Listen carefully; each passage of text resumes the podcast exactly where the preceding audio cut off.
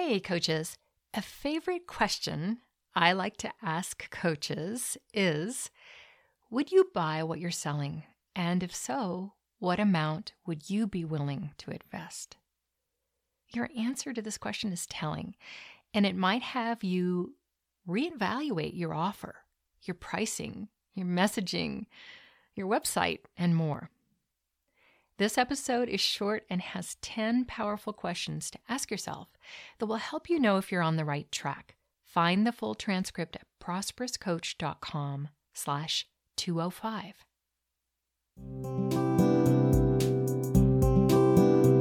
You're listening to Prosperous Coach Podcast, a free resource for new coaches since 2018, created by me, Rhonda Hess. I have a talent for breaking complex things into easier steps, and I love helping you choose a smart coaching niche and launch your business with confidence. I began mentoring coaches in 2006 after five years of training coaches at Coach Training Alliance, where I designed the certification program.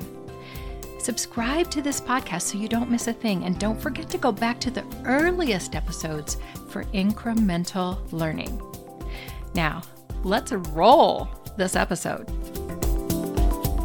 You know, if you're going to buy a car, you'll probably research different makes and models, features and pricing, read reviews, and then go test drive the cars that you're most interested in that will also fit your budget. The process is analytical. Although, if money is no object, emotion might make your decision for you. But if you're going to invest in a coach or mentor, you're more likely to let your perceptions and intuition make the decision for you. But if you're going to invest in a coach or mentor, you're more likely to let your perceptions and intuition make the decision for you. First, you'll be attracted by something you read or heard.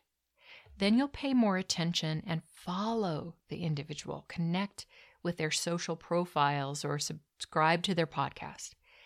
And then you'll get curious.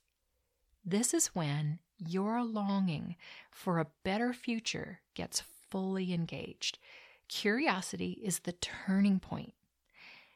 You will check out the person's website. The words you read will continue to build your perception of this coach's abilities or not. It's not their credentials that will keep you moving towards this person. It's because they are effectively relating to you, speaking your language. Sure, you might do a bit more due diligence and read some testimonials, but in the end, your decision is emotional. It's how you feel about the person and how much you believe they can help you. And usually, that more intuitive decision will serve you well. This is because coaching and mentoring are a professional relationship based on trust. Client and coach work in a co creative space. It's an intimate relationship that will grow with time, and so the decision is heart centered rather than head centered. So now let's flip this around and imagine your future clients. So, first question how will they find you? Are you showing up consistently where they are? What will be their first impressions of you? What is it about your message and your way of being that will grab their attention? What will inspire them to follow you? What would raise their curiosity about working with you?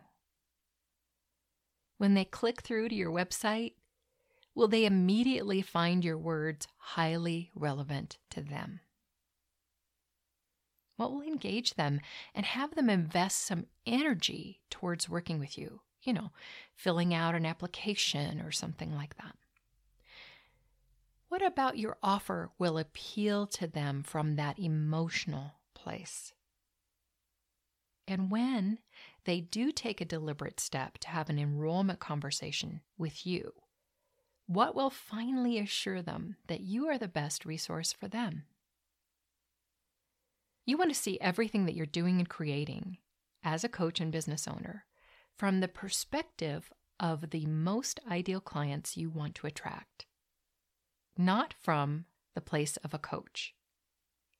You want to shift from thinking like a coach to thinking like your clients and connect to them.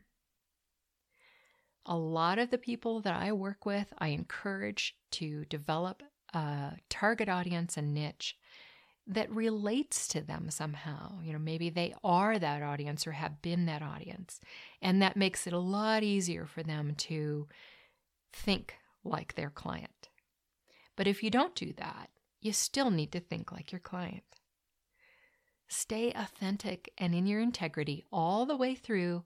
That's how you'll be successful as a coach. Stay inspired and make things happen. Thanks for listening today.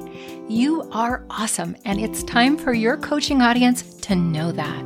If you're getting value from this podcast, please share it with other coaches. Your kindness will come back to you. Learn more about how I help coaches choose a smart niche and launch with confidence at prosperouscoachblog.com. Joel Bass wrote my theme music. Thanks, Joel.